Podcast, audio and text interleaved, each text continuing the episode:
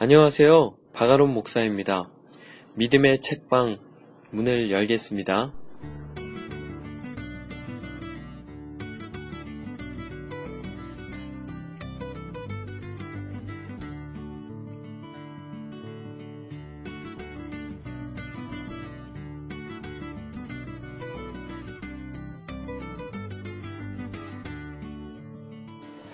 한 주 잘 보내셨습니까?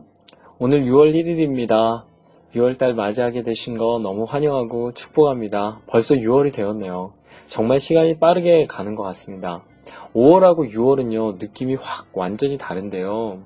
5월에는 아직 봄이 남아있어야 할 것 같은 아쉬움이 있는데, 6월은 갑자기 그냥 확 여름이 된 것 같아요. 물론 어제도 더웠고 오늘도 덥지만 말입니다. 저는 개인적으로요, 6월달이 되면 신경 쓰는 것이 있는데요. 그건요, 관리입니다. 물론 몸 관리예요. 대부분 여성분들이 또 남성분들이 여름에 해변에 갈 것을 고려하면서 관리를요 6월달에 시작하거든요. 물론 5월달부터 하시는 분들도 있고요. 저는 제가 뭐 해변에 나가서 몸 보일 일이 뭐가 있겠습니까? 저는 여름에 가장 크고 중요한 행사인 수련회를 위해서 몸 관리에 들어가거든요. 이미 지난주에 장염으로 철저하게 고생한 후라 아 이번에 더 신경이 쓰입니다. 그래서 오늘부터 운동도 좀 꾸준히 하고 수련회를 위한 말씀과 기도에 좀 전념해 보려고 하는데요. 물론 계획입니다. 잘 준비할 수 있게 기도해 주시면 좋겠습니다. 뿐 아니라 여러분도 이 여름에 해변에 멋지게 나간다는 꿈을 좀 가져도 좋지 않겠습니까? 운동을 좀 시작해 보시면 어떨까요? 분명 이 덥고 땀나는 여름을 더 활기차게 보내실 수 있게 될 거라고 믿습니다. 오늘은요, 지난주에 이어서 주대준 장로님의 바라봄의 기적 이 책을 한 번 더 읽으려고 하는데요. 원래 목표는 우리가 그랬지 않습니까? 1년에 50여 권의 책을 읽는 것이었는데, 이렇게 두 번에 나눠 읽다 보니 그렇게는 좀 힘들 것 같습니다. 사실 지금 이렇게 두 번에 나눠 녹음하는 것도 쉽지 않은 상황이거든요. 그래서 목표를 조금 수정했어요. 죄송합니다. 최대한 빠지지 않고 연재하는 것을 목표로 삼도록 하겠습니다.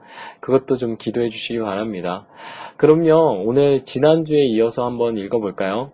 바람봄의 기적, 우리 함께 읽어보겠습니다. 시작합니다. 청와대 시절 나는 아침마다 경원들의 출근 모습을 보며 새삼스러운 감동에 접곤 했다.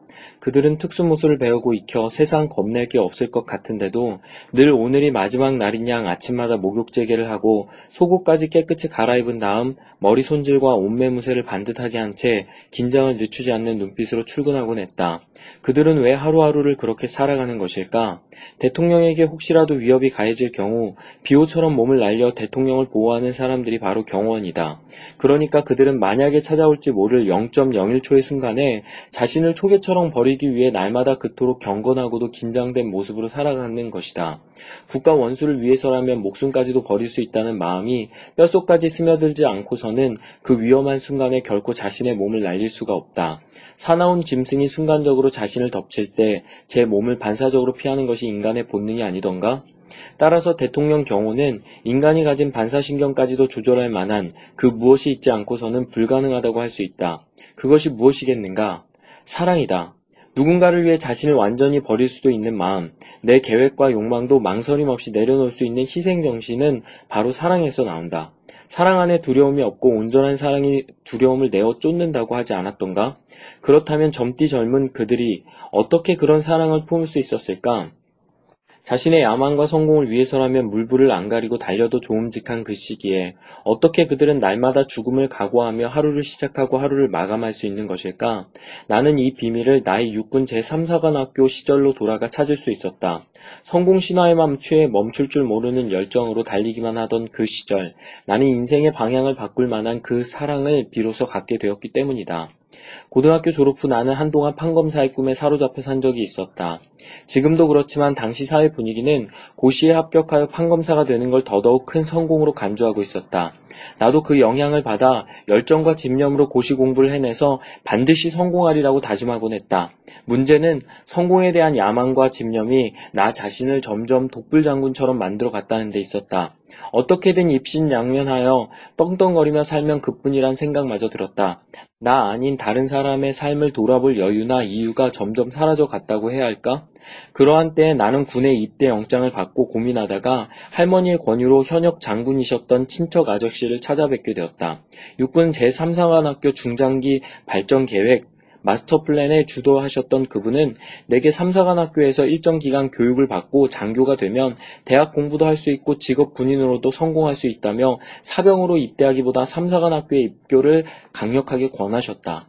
나도 6.25 전쟁 당시 학도병으로 소집되어 불과 몇 개월간 장교 교육을 받고 소위로 인간했지만 열심히 노력한 결과 장군이 되었네.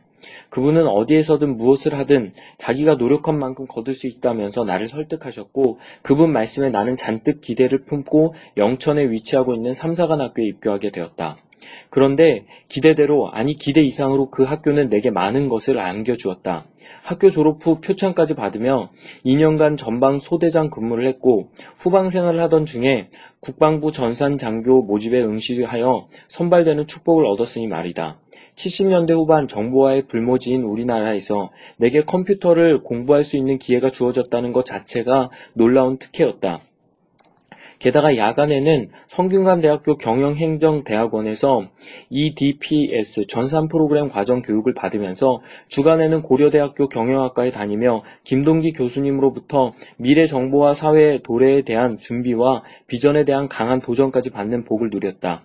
국방부 전산장교로 선발되어 국방정보사령부 전산실 요원으로 근무하던 중에 청와대 인근에 위치한 정부 전산 계산소에서 프로그램 보수 교육을 받다가 우연히 청와대란 곳을 보게 되어 청와대 입성의 꿈을 갖게 되었으니 영천에 위치한 삼사관학교는 내 인생의 방향을 잡아주고 내가 공직자로서 승승자구하는 데 있어서 마치 터보 엔진과 같은 중요한 역할을 담당했다고 할 수 있다. 하지만 그 시절에는 이와 같은 외적인 변화보다 더 중요한 변화들이 내게 생기기 시작했다. 그동안 누구도 가르쳐 주지 않았고 그래서 깨닫지 못했던 인생의 목적을 비로소 알아가면서 내가 왜 성공을 꿈꿔야 하는지 그리고 어떤 성공을 꿈꿔야 하는지를 스스로 깨우치게 된 것이다. 사실 삼사관학교 입교 동기는 다분히 세속적인 의미가 컸다. 군 입대입자를 받아놓고 기왕 군대에 갈 거라면 이등병보다는 장교를 시작하는 게 폼도 나고 군 생활도 편할 거라는 마음이었다. 그러나 막상 받은 교육 내용은 나의 생각과는 완전히 딴판이었다. 국가를 위한 충성과 부하 관리에 대한 기법, 이를 위한 솔선수범, 그리고 헌신, 상대방을 섬기고 배려하는 봉사정신, 이것이 내가 받은 장교 교육의 전부라고 해도 과언이 아니었다. 아침 6시에 기상하여 저녁 10시까지 지덕체를 겸비한 장교 육성을 위한 고된 체력 훈련 및 정신 함량 교육이 이어졌다. 그 중에서도 소대장의 정체성에 대한 정신교육은 가히 압권이었다. 총알이 난무하는 전투 현장에서 공격 앞으로를 외치며 전진하여 총알바지로 전사할 수 있는 사람, 그가 바로 내가 해야 할 소대장의 역할이었다. 만약 소대장에게 그런 희생정신이 없다면 그 소대는 살아남기 위해서만 싸우다가 자칫 적군의 앞잡이가 될 수도 있다. 전쟁의 목적은 승리에 있지 생존에 있는 게 아니다. 나라를 위해 내가 죽을 수 있다는 자기 희생이 없는 한 조국의 승전보를 안겨주기란 쉽지 않은 임을 깨달았다. 그것은 비단 전쟁과 같은 상황에서만 적용되는 일이 아니었다. 소대장에게는 마치 한 집안의 부모처럼 대원 한 사람 한 사람의 안전과 생명까지 책임져야 할 의무가 있었다. 사리 분별 못하는 자들에게는 분별력을, 두려움에 떠는 이들에게는 용기와 격려를, 나태함으로 전진하지 못하는 이들에게는 채찍을 줘야 하는 감성 리더십을 발휘해야 했다. 나를 알고 너를 알되 너와 나의 관계를 잘 파악하여 상황에 적절하게 감정을 표출함으로 신뢰와 자발적 참여를 이끌어내는 최고의 리더십인 이 감성 리더십을 다니엘 골만이 정리하여 주창하기도 훨씬 전인 삼사관학교 시절에 이미 배우고 익히게 된 것이다. 즉 철저하게 내가 죽고 상대방을 살리게 된 것에 초점을 맞춘 살신성인의 직책이 바로 소대장이었다. 이런 사실을 배우면서 나는 성공에 대한 삶의 가치관을 재점검할 수밖에 없었다. 열심히 공부하고 훈련하여 장교가 된다면 소대원들 위해 군림하여 지시하는 자가 되는 게 당연하다고 여겼던 나였다. 따라서 밤낮 없이 공부하며 바라던 성공을 이룬다면 의수되고 군림하는 것 정도야 당연하다고 여길 사람도 나였다. 그런데 삼사관 학교에서 생도 교육을 받아보니 그게 아니었다. 희생이 필요하구나. 높은 자리에 올라갈수록. 권력이든 명예든 부든 남들보다 더 많은 걸 갖게 될수록 희생해야 했다. 만약 남다른 성취를 이룬 사람이 자신의 성공에만 취해서 남들이야 어떻든 나만 좋으면 그만이란 식으로 자신을 뽐내고 누리기에만 급급하다면 나는 영원히 기득권을 누리기 위해 사람들을 수단으로 삼는 야심가가 될 게 뻔했다. 그렇다면 어떻게 해야 희생과 봉사로 점철된 소대장이 될 수 있을까? 아니 어떻게 해야 희생할 줄 아는 성공한 사람이 될 수 있을까? 이에 대한 답은 어렵지 않게 찾을 수 있었다. 내가 늘 바라보던 예수님, 그분이 이 질문에 대한 답이고 결론이었다. 그리스도께서 단번에 죄를 위하여 죽으사 의인으로서 불의한 자를 대신하셨으니 이는 우리를 하나님 앞으로 인도하려 하심이라. 베드로전서 3장 18절. 예수님은 죄인의 신분으로서는 하나님께 갈 수 없는 우리를 거룩한 하나님 앞으로 인도하시기 위해 우리 죄를 대신해서 죽기까지 하셨다. 우리 힘으로 갈 수 없는 하늘나라에 우리를 들여보내시려고 그분은 우리의 죄값을 대신해 십자가에서 자신의 목숨을 초계처럼 버리셨다. 그것도 내가 아직 죄인이었을 때에 나를 위해 십자가의 죽으심으로 나를 위한 하나님의 사랑을 확증해 보여주신 것이다. 사랑한다면 희생할 수 있고 그 희생이야말로 가장 값진 것을 이루게 한다는 사실을 예수님께선 보여주고 계셨다. 삼사관 학교에서 장교가 되기 위해 내가 받은 생도 교육을 성경 안에서 찾아 풀게 되면서 나는 나의 야심과 입신양명만을 위해 성공하려던 생각을 멈추고 희생하기 위해 성공하겠다는 새로운 생각의 출발점에 서게 되었다. 좋은 소대장이 되고 싶다는 소망, 소박한 소망에서 시작된 그 생각은 점차 하나님 나라와 내 조국을 위한 하나의 미랄이 되고 싶다는 생각으로 뻗어나갔다. 그러자 나는 더욱 예수님을 바라보지 않을 수 없었다. 나 자신을 버릴 수 있는 참된 희생이란 결코 내 능력에서 나오는 게 아니기 때문이었다. 내 안에 계신 예수님, 그분이 나를 대신해서 사실 때 내 이기심과 욕심을 압도하는 예수님의 사랑이 내 삶에서 흘러나올 때 비로소 나는 나 자신을 희생할 수 있었다. 내가 그리스도와 함께 십자가에 못 박혔나니 그런즉 이제는 내가 사는 것이 아니요 오직 내 안에 그리스도께서 사시는 것이라. 이제 내가 육체 가운데 사는 것은 나를 사랑하사 나를 위하여 자기 자신을 버리신 하나님의 아들을 믿는 믿음 안에서 사는 것이라. 갈라디아서 2장 20절. 인생의 목적을 희생과 결부시켜 깨달아가면서 내 인생은 더욱 힘있게 달려갈 수 있었다. 흔히들 희생이나 절제라는 단어를 쓰면 모든 걸 포기한 채 힘없이 살아가는 이미지를 떠올리기도 하지만 사실은 그와 정반대다. 누구든 희생을 위한 성공을 꿈꾸게 되면 그 인생의 열정이 더욱 뜨거워진다는 걸 나는 경험적으로 알게 되었다. 그것은 마치 인생이라는 자동차에 좋은 연료를 주입한 것과 같았다. 사랑에서 비롯된 희생은 연소 후에 자기 과시와 같은 죄를 남기지 않을 뿐더러 양질의 열을 유발한다는 점에서 가장 좋은 질의 인생의 연료라 할 수 있다. 반면 야망이라는 가짜 연료는 한동안 인생의 자동차를 빠르게 움직이게 하는 데는 무리 없어 보이지만 머자나 자신과 주변을 파괴하는 오염물질을 엄청나게 많이 발생시킨다는 점에서 반드시 피해야 할 연료였다. 사관학교 생도 교육과정을 이수하면서 좋은 연료를 주입받은 나는 하나님과 조국의 부르심을 위해서라면 죽음도 두렵지 않다는 각오를 다지기 시작했다. 내가 사는 이유, 내 인생의 진정한 목적을 찾게 되었기 때문이었다. 그때부터였다. 내 주변의 어려운 이웃들이 하나둘씩 보이기 시작하고 내가 가야 할 곳, 내 손길이 미쳐야 할 곳들이 선명하게 보였던 것 같다. 더 많이 기도하지 않을 수 없었고 더 많은 밤을 밝히지 않을 수 없었다. 공식 취침 시간 밤 10시가 되면 골아 떨어지는 동료들은 뒤로 한 채 날마다 연등실 독서실로 가서 책과 씨름했던 것은 내 안에 타오르는 참된 성공에 대한 열정을 삭힐 수 없어서였다. 효율적인 영어 공부를 위해 밤에 잠을 잘 때에도 이어폰으로 영어 회화를 들으며 잠을 잤다. 벽시 하나가 쓸모있는 곡식 하나를 되기 위해 봄부터 가을까지 여물어가는 몸짓을 포기하지 않듯이 나 역시 쓸모있는 사람이 되고 싶은 열정의 몸짓을 멈출 수가 없었던 것이다. 청와대 경호실에 근무하던 시절 아마도 나는 그때의 기억이 떠올라 경호원들을 보며 더욱 감동했는지도 모르겠다. 절체절명의 순간 나를 버리기 위해 날마다 지덕체의 훈련에 임하는 경호원들의 이 희생어린 태도야말로 하나님께서 그들에게 심어 놓으신 예수님의 성품이요 하나님의 뜻을 이루어가는 방법임을 나는 사관학교 시절 이후 계속해서 확인하고 있었다. 인생의 방향과 목적을 주님 안에서 재정비한 이후 주님을 바라보는 게 더 큰 기쁨이 되었다. 훈련 도중 쉬는 시간마다 포켓 성경을 꺼내 펼쳐보았던 것은 말씀으로 오신 예수님을 대면하는 게 너무나 기뻤기 때문이었다. 예수님을 바라보면 주의 말씀이 내 발의 등이요.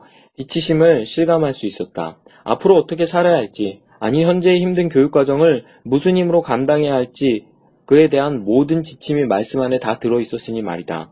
나는 말씀을 펼칠 때마다 예수님이 어두운 밤을 비추는 등불처럼 느껴지곤 했다. 인생의 해답이신 이분과 함께라면 두려울 게 무엇이랴. 나는 주님을 바라보며 그렇게 고백하기를 주저하지 않았다.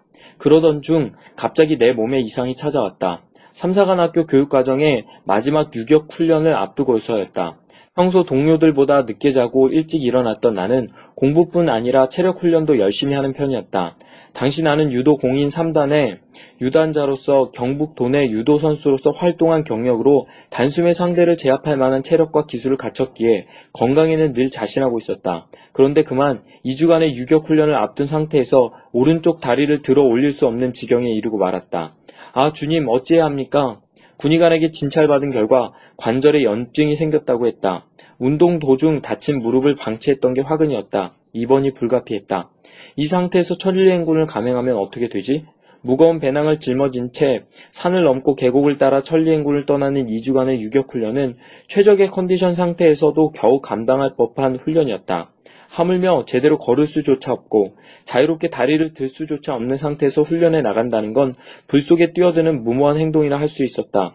그렇다고 관절염을 핑계로 유격 훈련을 포기할 수도 없었다. 유격 훈련만 마치면 소위로 인간하는데 마지막 훈련을 앞두고 지금까지의 모든 과정을 물거품으로 만들어 버릴 수는 없는 노릇이었다. 주님께 강구하는 일 외에 할 수 있는 일이 없었다. 나는 간절히 너무도 간절히 기도드렸다. 하나님, 제가 지금 여기서 포기하면 지금까지 교육받은 것이 헛것이 됩니다. 하나님 저는 가야만 합니다. 하나님도 아시잖아요. 저를 낫게 해주세요. 하나님의 능력으로 제 다리를 고쳐주세요. 훈련을 앞둔 며칠 동안 나는 다리를 붙잡고 간절히 기도하고 또 기도했다. 다리 상태는 차도를 보이지 않았지만 주님을 바라보며 날마다 기도하는 걸 멈출 수가 없었다. 그만큼 예수님께서 치유하여 주시는 것 외에는 답이 없었다. 이윽고 유격 훈련을 떠나는 당일이 되었다. 군의관도 이 상태로는 무리라고 했지만 훈련을 포기할 수 없었던 나는 완전 군장을 갖춰 대열에 합류했다. 그리고 마지막으로 내 다리를 붙잡고 마음속으로 간절히 기도했다. 하나님 이제 제 다리를 하나님께 맡깁니다. 하나님께 구했으니 그 응답해 주실 줄 믿고 이제 전진합니다. 나의 고백은 진심이었다. 그 기도를 끝으로 나는 다리의 상태나 통증에 관심을 두지 않았다. 간절히 기도했으니 이제는 모든 걸 하나님께 맡기면 그만이었다. 나는 하나님을 바라볼 뿐 내 다리를 바라보지 않기로 했다.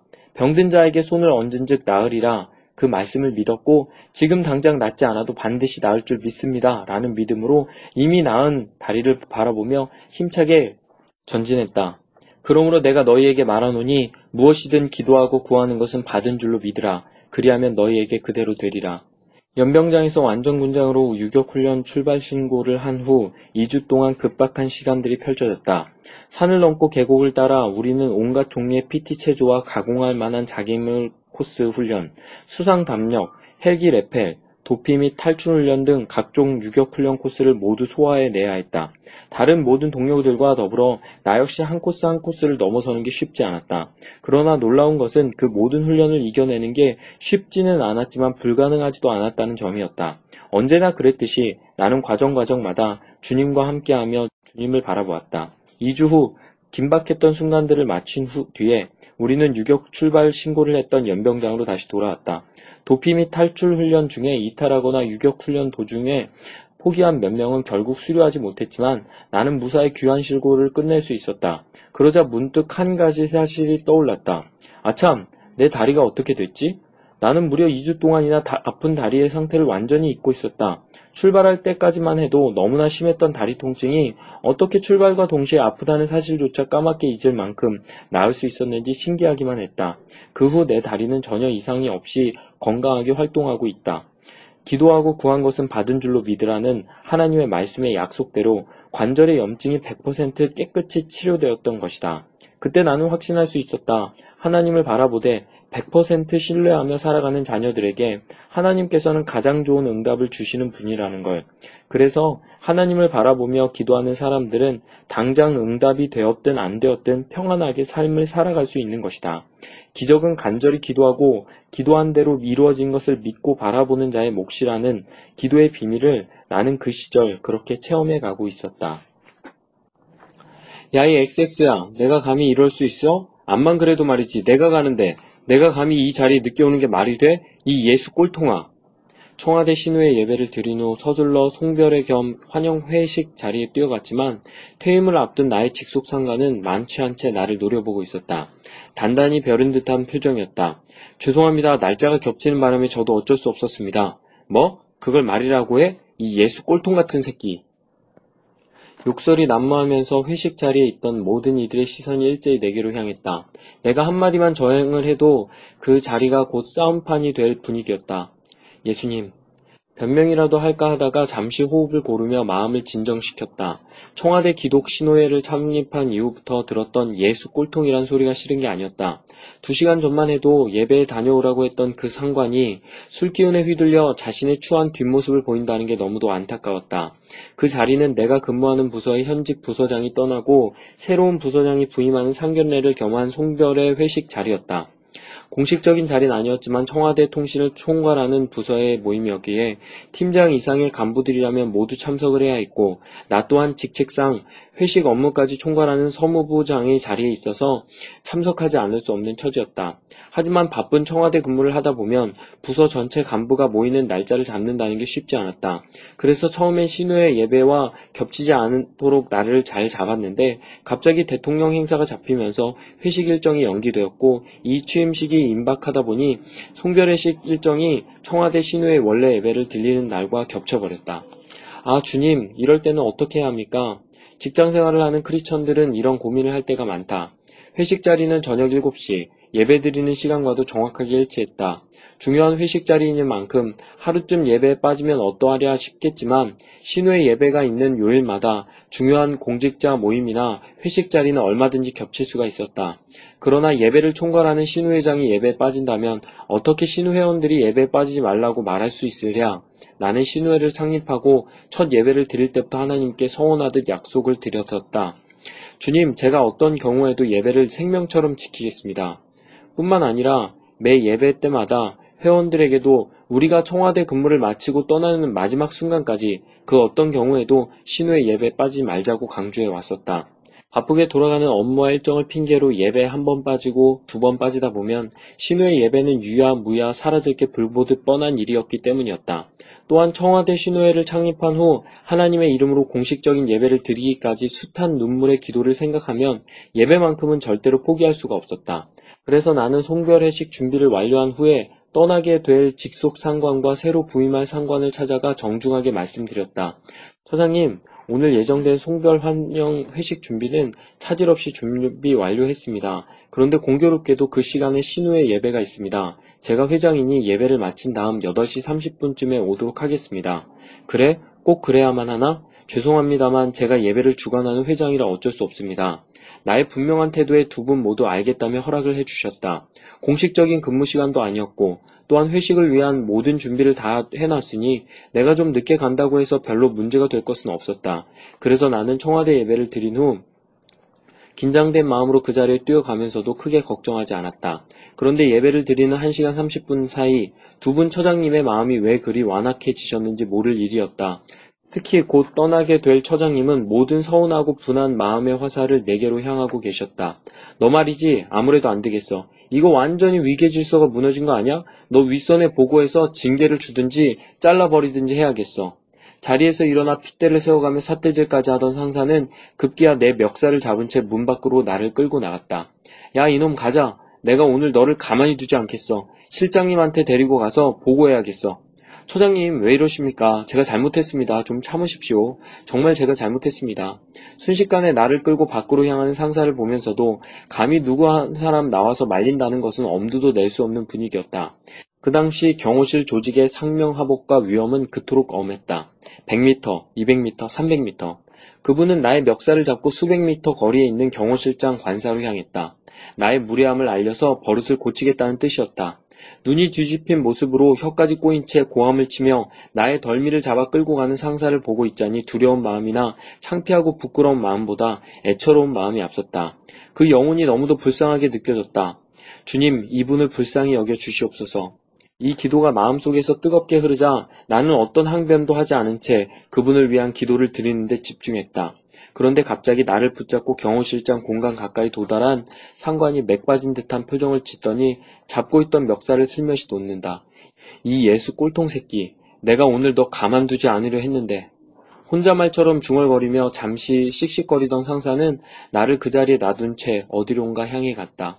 어둠이 짙게 내린 그날 밤 술에 취한 그 상사는 어둠 속으로 비틀거리며 내 시야 너머로 사라져갔다. 그러자 나를 위해 십자가에서 피 흘려 대속해 주신 갈보리 십자가가 어둠 속의 빛처럼 내 마음 속에 떠올랐다. 나 자신을 못 박아 죽일 때 하나님의 능력과 기적이 나타나는 그 십자가를 바라보느라 나는 한참 동안 그 자리를 뜰 수 없었다. 1990년 청와대 전산실 프로그램 개발팀장으로 선발되어 그곳에 처음 들어갔을 때만 해도 청와대에서 예배를 드릴 수 있을 거라는 상상조차 할 수 없었다. 때는 바야흐로 육공화국 초기라 권력의 심장부로 상징되는 청와대 안에서는 너나 할 것 없이 자기 종교를 밝히는 일조차 금기시하던 분위기였다. 그러나 정작 나는 청와대 근무를 시작하면서부터 이곳저곳 누비며 감사 기도를 드렸다. 하나님 10년 전 청와대를 처음 보게 했던 날 하나님께 드렸던 기도를 그대로 응답해 주셔서 너무나 감사합니다. 사실 그대로였다. 나는 청와대에 들어가기 10년 전인 1979년 청와대 앞에 위치한 정부 전산 계산소에서 전산 프로그램 보수 교육을 받던 중에 청와대란 곳을 우연히 처음 보게 되었고 나도 모르게 이렇게 기도했었다. 하나님, 언젠가 저 청와대 안에 전산실이 창설되게 해주시고 그렇게 되면 제가 청와대에서 근무할 수 있도록 길을 열어주시옵소서.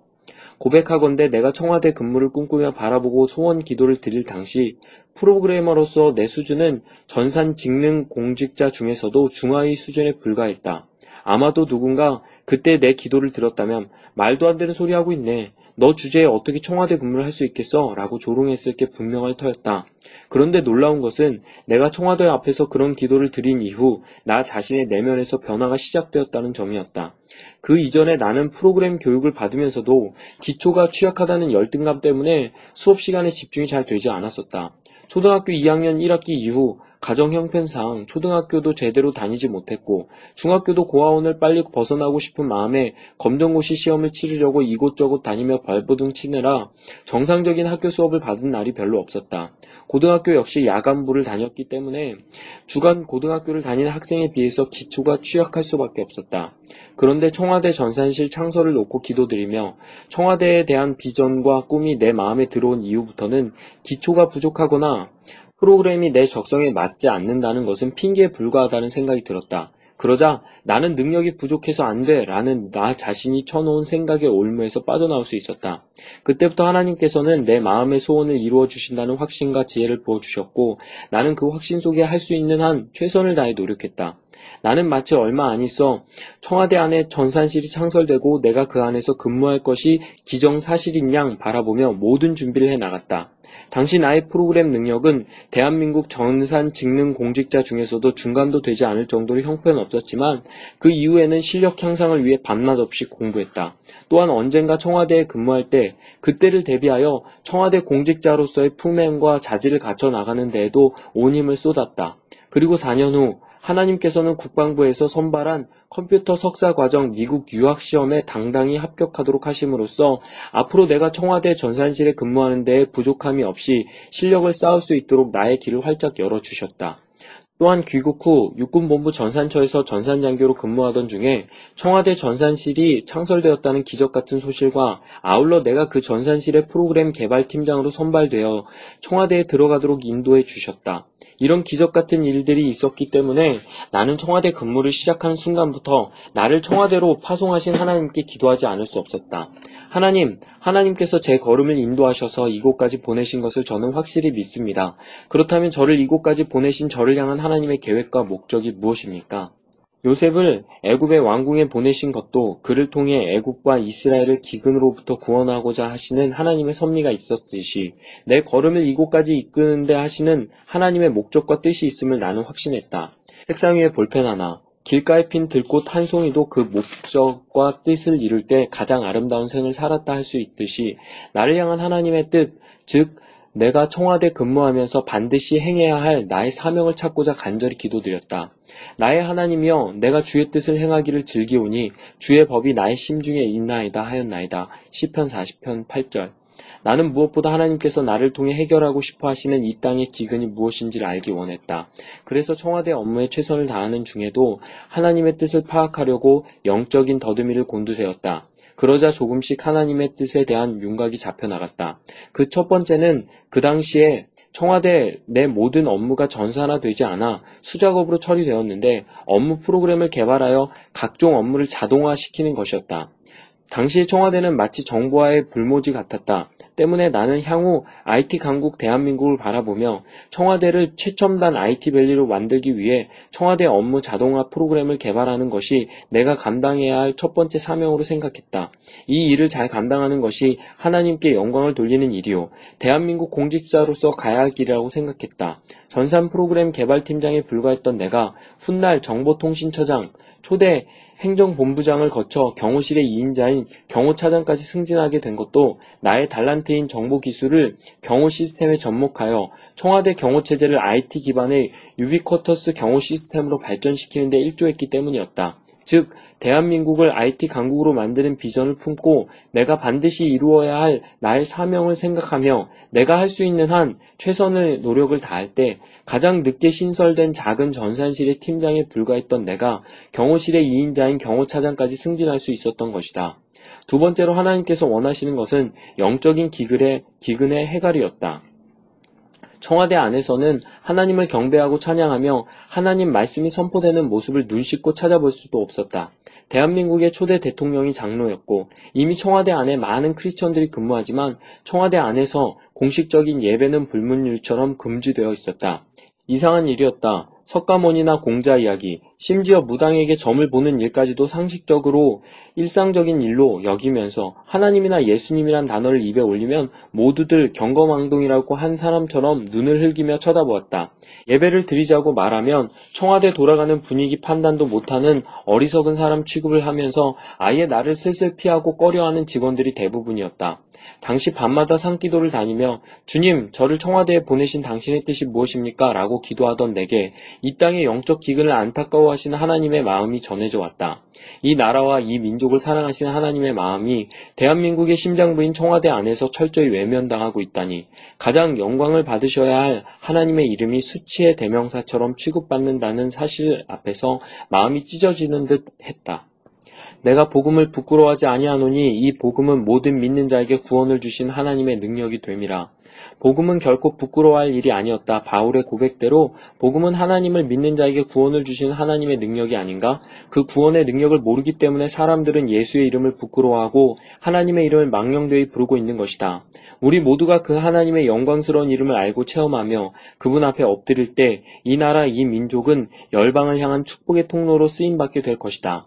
여호와를 자기 하나님으로 삼은 나라 곧 하나님의 기업으로 선택된 백성은 복이 있도다. 여호와께서 하늘에서 굽어보사 모든 인생을 살피시며 곧 그가 거하시는 곳에서 세상의 모든 거민들을 굽어 살피시는도다. 10편 33편 12에서 14절. 이런 세상을 꿈꾸면서 나는 주님 앞에 복음의 전령사로 살 것을 결단했다. 사도 바울처럼 복음을 부끄러워하지 않으며 그 복음의 능력대로 살아가는 자가 되기로 기도했다. 그러자 하나님께서 내 심장에 사도행전 20장 24절의 말씀을 새겨주셨다. 내가 달려갈 길과 주 예수께 받은 사명, 곧 하나님의 은혜의 복음을 증언하는 일을 마치려 하면은 나의 생명조차 조금도 귀한 것으로 여기지 아니하노라. 이제 더 이상 망설이며 두려워할 아무런 이유가 내게 없었다. 주님의 은혜의 복음을 증언하기 위해 내 생명까지 버릴 수 있다는 고백을 주님께 드린 이 마당에 내가 더 이상 무엇을 주저하겠는가? 청와대에 들어간 이후 몇 개월 동안 산기도를 다니며 복음의 생명을 걸고 살 것을 서원했다. 나라와 민족 복음화를 위해 또한 이 땅에 올바른 공직자들이 세워지도록 위해 기도하며 예배드리는 청와대 기독 신우회의 꿈은 그렇게 해서 시작되었다. 대한민국 건국 당시 경무대에서 청와대로 명명되며 역사를 이어오는 동안 많은 크리스천들이 청와대 근무를 거쳐갔고 고위층 중에서는 목사님을 초빙하여 한두 차례 예배를 드린 적은 있었으나 공식적으로 청와대 기독 신우회가 조직된 것은 그때가 처음이었다. 어떠셨습니까? 아, 진짜 멋지지 않으세요? 한 챕터 정도를 좀 더 읽고 싶었는데요. 중간에 끊을 수가 없어서 좀 포기했습니다. 그 내용이 챕터가 굉장히 길거든요. 아쉽지만, 아, 좀 한번 꼭 사서 읽어보셨으면 좋겠어요. 이 책은요, 정말 한 챕터도요, 은혜가 되지 않는 부분이 없거든요. 어, 지금 다음 주에 읽을 책들도 제가 고민하면서 지금 읽고 있, 있는데요. 이번에는 조금 색다른 책을 가져오 볼까 합니다. 전에도 한번 소개해 드렸던 이어령 씨가 이제 쓴 책인데요. 아, 이분 책은 진짜 좋아요. 근데 특이하게도 현대사에서 아주 유명한 그 고전들 속에 담긴 하나님에 대한 신앙을 설명해 주는 책이에요. 제목이요. 소설로 떠나는 영성 순례인데요. 제가 이걸 읽고 있는데 아, 진짜 좋아요. 근데 조금 어려워갖고 읽는데 좀 시간이 걸리네요. 뭐 좀 어떻습니까? 어려우면 좀 어떻고, 좀 쉬우면 좀 어떻습니까? 또 하나의 좋은 책을 만나는 기쁨과 설레임이 우리에게 있다는 것 자체가 너무 행복하지 않으세요?